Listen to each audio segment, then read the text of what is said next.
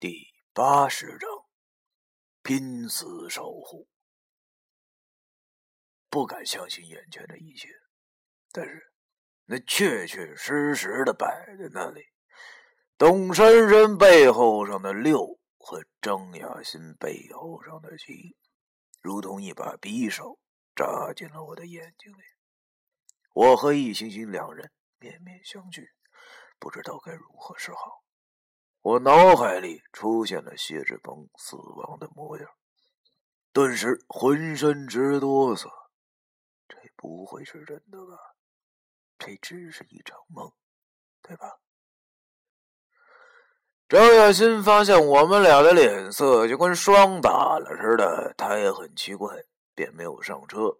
他问我俩：“崔哥，一哥，你俩怎么了？这是不舒服啊？”他和我俩说话的时候，我心中又是一凉。果然，此刻的张雅欣和董珊珊的额头之上已经出现了黑气。虽然没有当天谢志鹏的那么浓，但是的的确确的出现了。老易显然也看见了他们俩此时的火气已经开始慢慢的变弱了。他望了望我，眼中满是恐。其实我又何尝不是呢？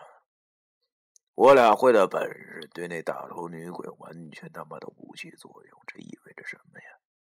这意味着张雅欣和董珊珊将随时会有危险。不，这绝对不行！我脑子里忽然出现了这句话，但是我要怎么办呢？明天晚上就能找九叔来了，一定要撑过明晚，一定。好在一点，那个大头女鬼好像只能在大楼中害人。好在张雅欣知道我的事情，她也曾经见过那些脏东西。如果和她说明的话，应该是没有什么问题的。只是董珊珊该怎么办呢？看来只能先和张雅欣挑明后，让她阻止董珊珊了。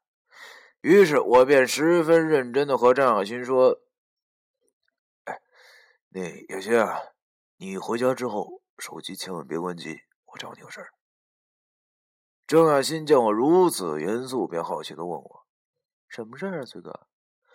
我和他说：“你别管了，到时候你就知道了。”这时，出租车司机等不及了，不耐烦了，对我们说：“走不走啊？不走，我走了。”于是，张雅欣和董珊珊便上了车，计程车开走了。车内的董珊珊忽然回头望了我一眼，透过街上的霓虹灯，我发现她的眼中仿佛泛着泪光。那是什么眼神？就好像是流星一样的闪过。我多想许个愿，希望一切都能回到从前，希望我不是什么三井寿的传人，希望他能平安无事。计程车很快就消失在我和老易的视线中。此时的我俩心中都有前所未有的恐惧。老易为的是他一见钟情的姑娘，而我为的是别人的新娘。夜风吹来，让我们俩感觉到了寒冷，酒精全部都化成了冷汗。我转头对老易说。现在就回家，咱们都做好最坏的打算，一定要准备出自己最猛的东西来。老易点了点头，和我说：“放心吧，我即使是不睡觉，也要整出个更厉害的家伙。妈的，我绝对不允许他有任何闪失。”我俩便不再多说什么，各自打车回家。在楼下，我买了两盒烟，准备今晚上争取多画些符出来。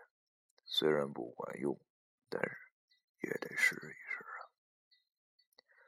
回到了家中，和鲍金龙两口子打了声招呼后，我便回到了我那小屋中。我先给张小新打了个电话，不一会儿他接了，问我到底有什么事儿。我忽然不知道该如何开口，于是就问他。雅欣，你知道一个叫谢志鹏的人吗？电话那边的他回答我：“呃，你说的是昨天晚上在我们公司自杀的那个人吗？听说他好像是受不了女朋友的死，然后最后也寻了短见。哎呀，我苦笑了一下，对着电话说：“你想错了。由于吃饭的时候我已经告诉了他我现在在哪儿打工，于是我便又把谢志鹏的事儿原原本本的告诉了他。他在电话那边听完我说的后，吃惊的说：‘难难道我干爹的公司真这么邪门啊？’我对他说：‘啊。’”现在还有一件更坏的事要告诉你，那就是你和董珊珊两个人很可能就是下一个受害者。但是你别怕，我和老易已经开始想办法了。所以，直到后天，你跟董珊珊说一声，最好是请假，你们俩在家待着，哪儿都不要去，听见没有？郑小新听我说完后，显然害怕了。因为我俩虽然认识的时间不长，但是我毕竟是救过他的命的，他知道我不会骗他，于是跟我说：“崔哥，你会保护我的，对吗？” 当然，我死也不会再让那个死大头鬼伤害董珊珊和你的。于是我坚定的和他说：“嗯，我发誓，我一定会保护你们的。”电话那边的他听到我这句话后，竟然轻轻的笑了。他说：“ 我相信你，崔哥，我相信你一定会保护我的。”我听他说的这句话怎么这么奇怪？但是我没多想，于是我和他说：“千万记住我跟你说的话，千万要给董珊珊打电话，不管什么理由，这两天。”都不要再去公司，知道了吗？他听完我说的话后跟我说：“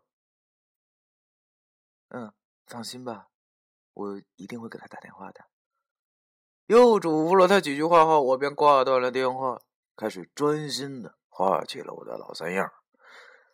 虽然我知道这对那女鬼没什么用处，但是我还是太弱了。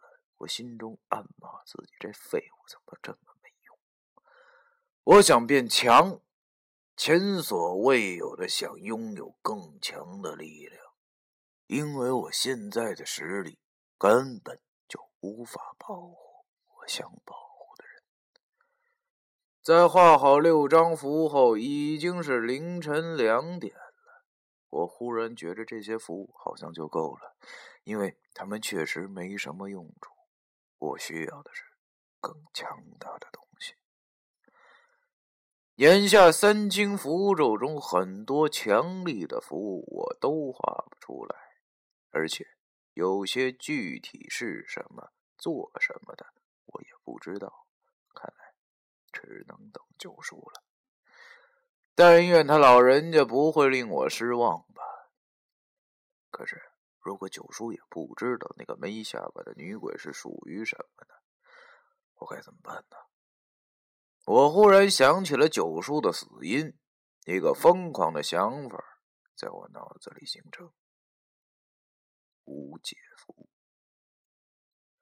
是三清符咒中威力最大的符，能通过引发自然中的五种气来彻底的抹杀或者镇住妖邪。一想到无解符，我脑子里那本三清符咒迅速的出现了五张十分复杂的符咒。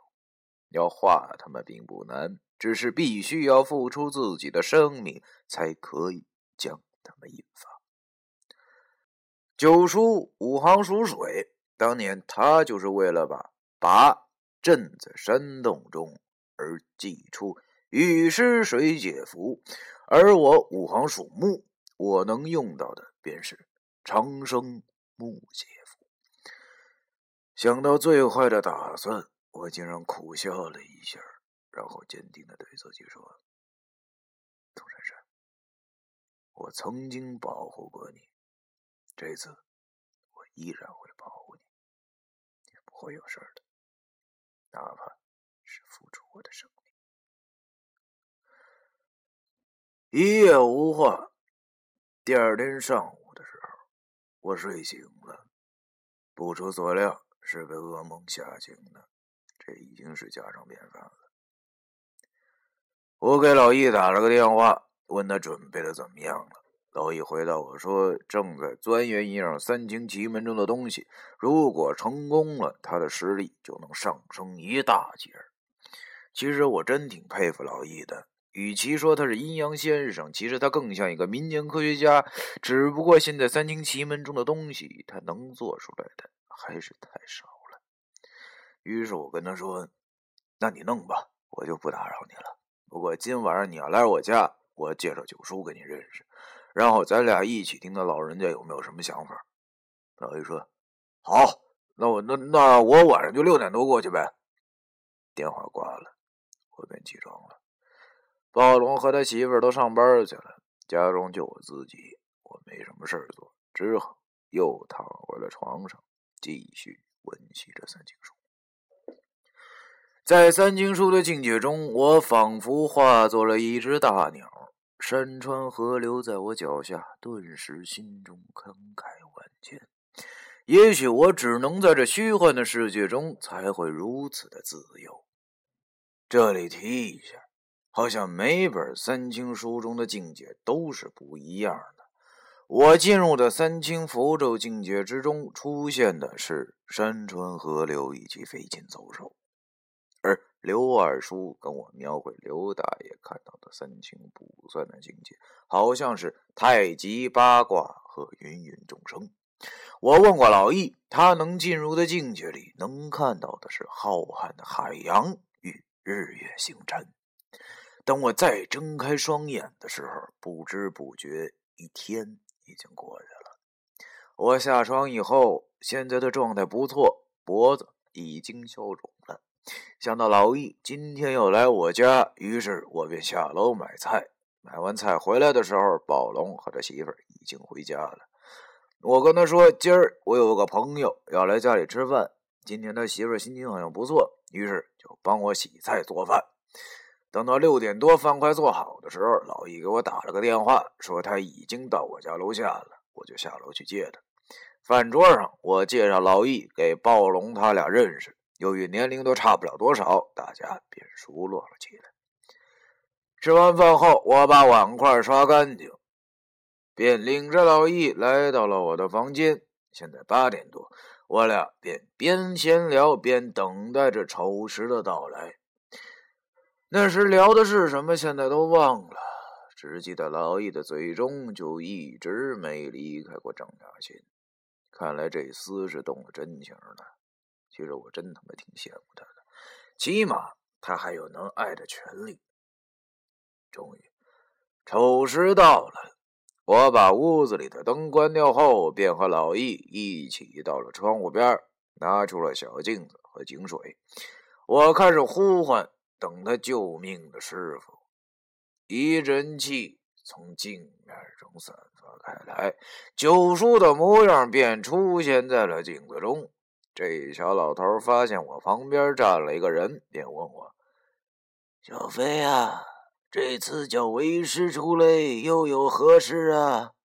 还有，这年轻人是谁呀？不会就是……”